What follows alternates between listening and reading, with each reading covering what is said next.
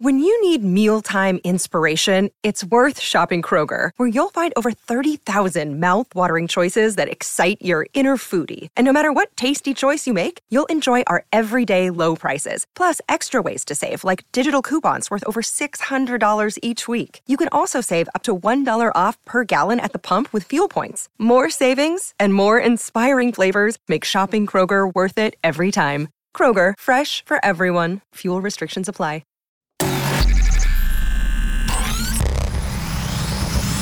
Really, Riley? Really, Riley? Really, Riley? Really, Riley? Really, Riley? Really, Riley? Are you ready? This is the Really Riley podcast. Hey, friends, welcome back to the world of Really Riley. Glad y'all stopped back into my little corner of the intrawebs and in your ears and all that good stuff. Oh, big sigh before we do this here podcast because I can already tell might be a little controversial for some to hear. But I've never shied away from anything in that sense on Really Riley, so why start now? I really like to get into the nitty gritty of things with you guys about how I really feel about certain things, hence, really Riley.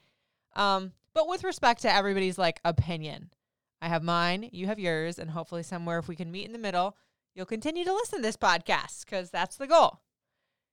Uh, so this one is on gender disappointment.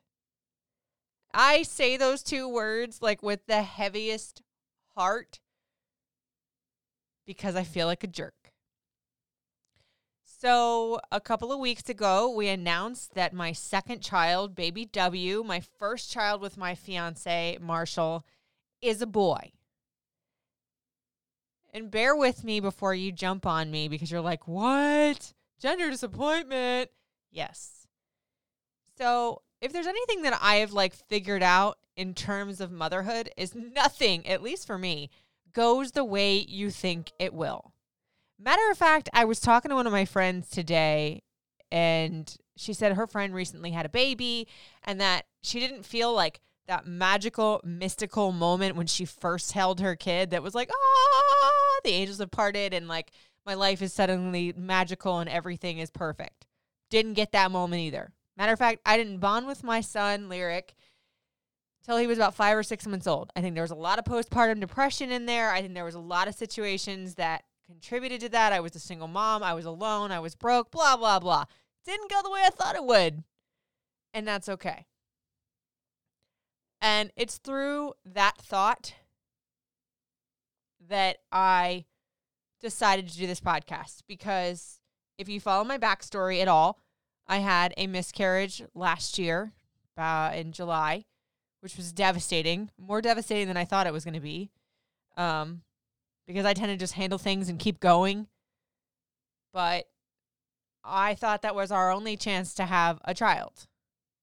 Um, because I'm 39 this year, and you know, obviously my fiance and I are getting married, and if I can't give it to him, nobody else is gonna, for goodness sakes. But I was devastated about that. So come to find out now that we are surprise pregnant, you know, because we weren't not planning, we weren't not trying, but hey, it happened. And we were in the midst of planning a wedding and COVID, and it wasn't the most optimal time to have a baby, but a blessing nonetheless. So we were 100% fixated on having a girl. Heart sets on having a girl when we first started dating and did that thing where you name your children. The girl name was 100% first. Uh, if it was going to girl, it was going to be named after my mother's mother, my grandmother that passed away when my mom was young, and that would have meant the world to her we just it was always a she always a she always a she. We had nicknames for her. It was like this perfect picket fence vision of us having lyric our boy and then you know us having the girl and then our family was rounded out and complete. Ah, there's that notion again of hey guess what? Nothing in motherhood or in life for that matter has gone the way that i thought it was going to.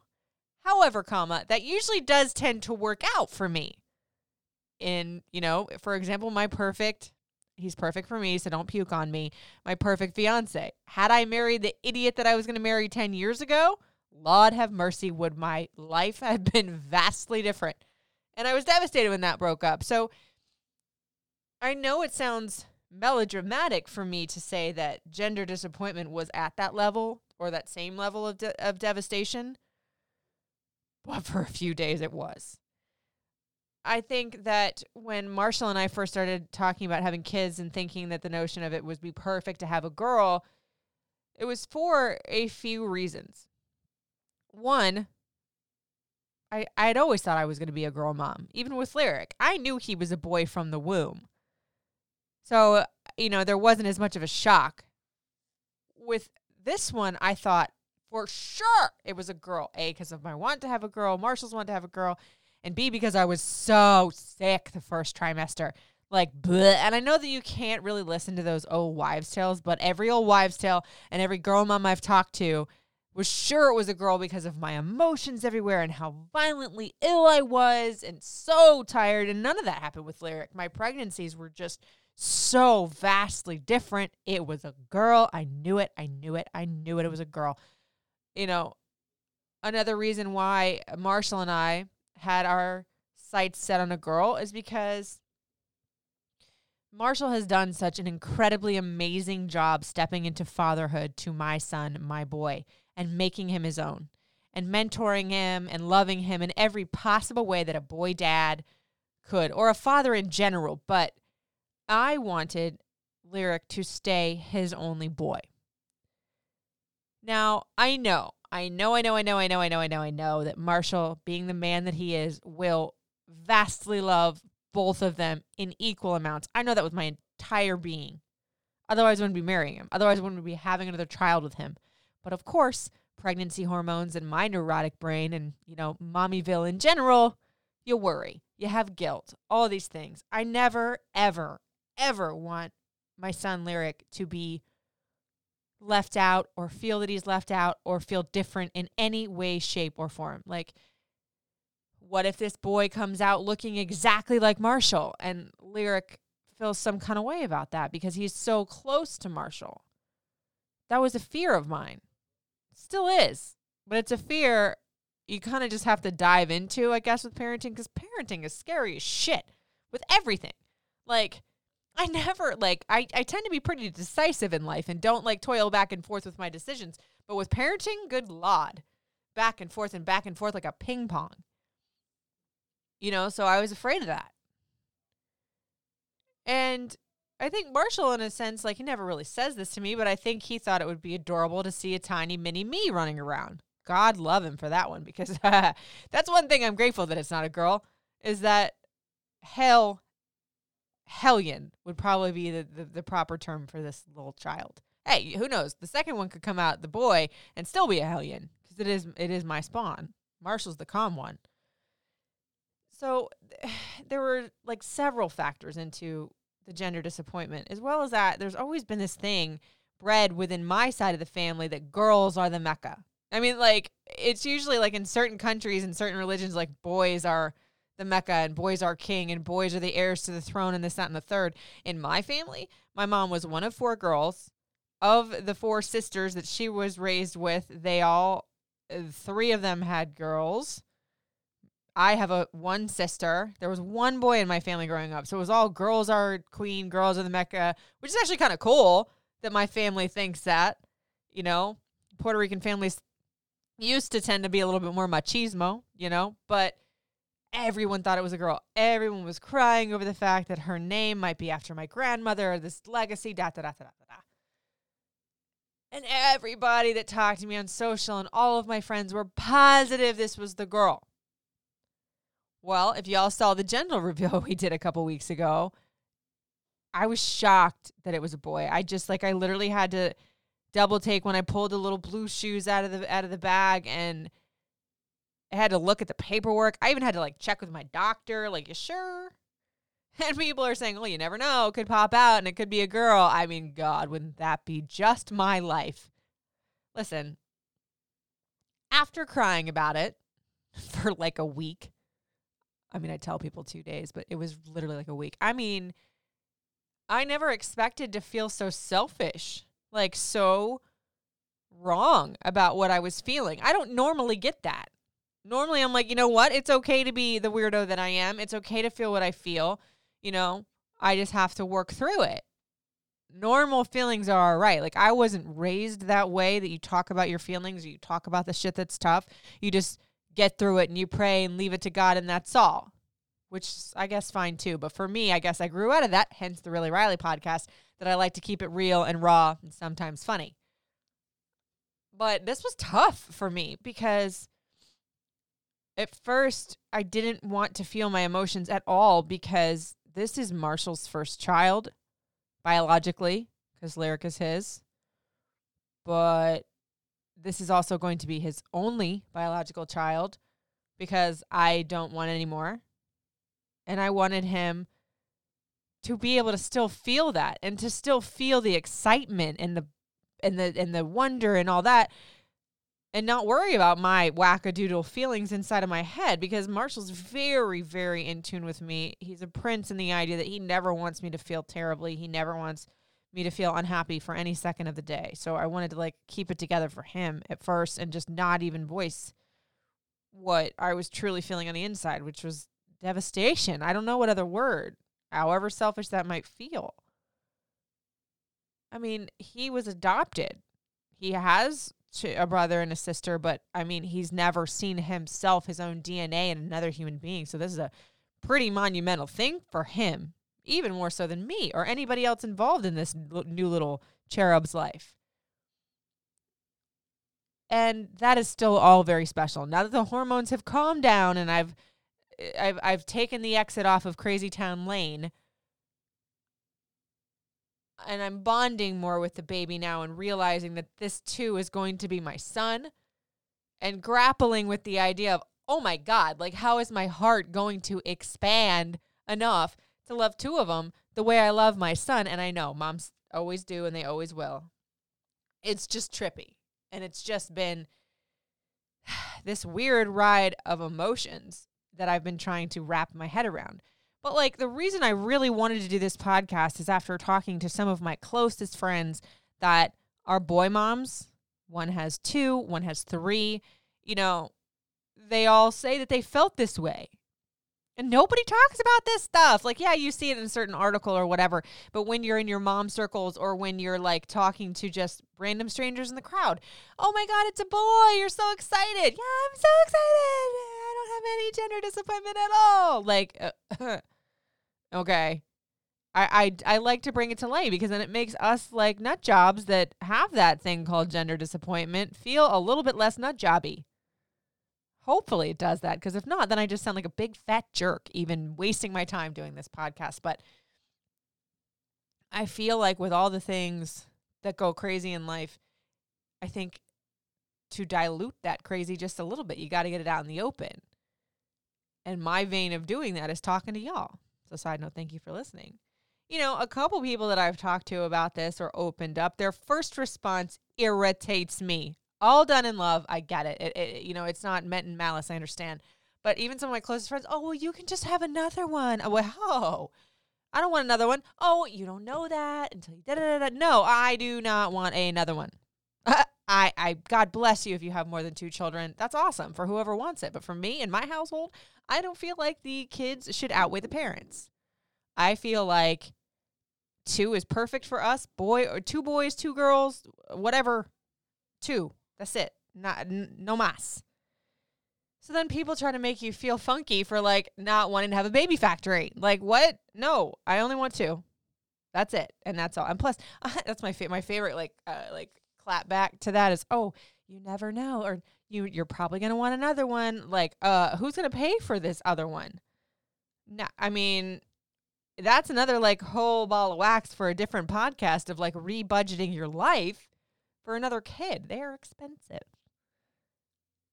And I just like for people to be sensitive of that idea. Like whenever people tell me, you know, oh, I maybe I should have a baby, I'm like, awesome. If that's what you want, great. Or when people say, uh, I just don't even think I want kids. Like I have some of my closest friends as well that are my age and don't have any intention any plan to get married, to have children. They're fine with them and their dog, which is awesome. Shoot, can you imagine the shoe closet I would have if I didn't have kids? But the trade off is my kid's beautiful smile and how adorable he is. So it evens out. But I definitely hope this hits your ears in a good way, whether you're a parent or not. Because I think for me, of all the things that I have opened up about in this podcast, you know, with broken engagements from 10 years ago to my miscarriages to ups and downs, disappointments, glee, and everything in between, I think for some reasons this is like one of the harder ones that I have had to talk to you about. Cuz I understand the judgment if people give it. Most of the time I'm like screw judgment, this is me, this is my life, you don't like it, too bad. But I understand the judgment on a lot of fronts with this one because I myself was just in that pool of devastation in a different sense last year when we lost our child and then we have this miracle of a rainbow baby and then I have the audacity to feel any kind of disappointment whatsoever. Yeah. That that that that, that one hits me in the heartstrings. And I take that in. I mean, where am I sitting now a couple weeks after the reveal? I think I'm okay. and by okay, like I think it is going to be something of the sort like when I get to know this new little man, all of this stuff's going to go away. Of course it is. I mean, it might be the same situation that when I had my son, I didn't really bond with the baby until the, he was like six months old. That might happen again. You know, I might not ever get that mystical, magical moment of, oh my God, I'm seeing my baby for the first time and he's not covered in goo and everything is just perfect in my eyes. I don't, I don't know if that's me. And that's all right too. You know, every time the baby like moves or rolls, it's like, oh, hey, you little human making me rounder like Pooh Bear. Like it, it, you know, there's those cute special moments where like, okay, there's actually a person in there. Like it's nuts. I, that that part I will say brings me back to reality because it's funny. I know this is probably very ri- like uh, ridiculous that I'm about to say this, but it's like I can feel this kid being a little shit just like his mom, and I mean that in the most loving way. Like whenever I'm worried, there's like a kick or a roll. Hey, mom, quit it. You're stressing me out. You know? And then, like, whenever I feel him moving and I go to put Marshall's hand on my belly, kid stops. I know I'm probably just a wackadoo and this is all made up in my mind, but I feel like that's my way of like connecting with this new little boy that we're going to have. Neat little things bring me back to reality and get rid of any of that like gender disappointment. Not get rid of, but like ease it as I'm learning and readapting my mind to me having two sons. Like even saying that, my mom pointed that out today. She's like, "You're saying children." Like, whoa. She's like, it went from my baby and lyric and my kid to our sons. Like, ugh. like that's just like such a realization, you know. When Marshall will talk about how our new yard is going to have to be mowed, and someday he's going to have two sons to help him out. I'm like, oh man, that kind of stuff smacks me in the face and makes me really happy and brings me back to center of just how great this is. That, you know, right now, didn't think I would be able to get pregnant again. And we are.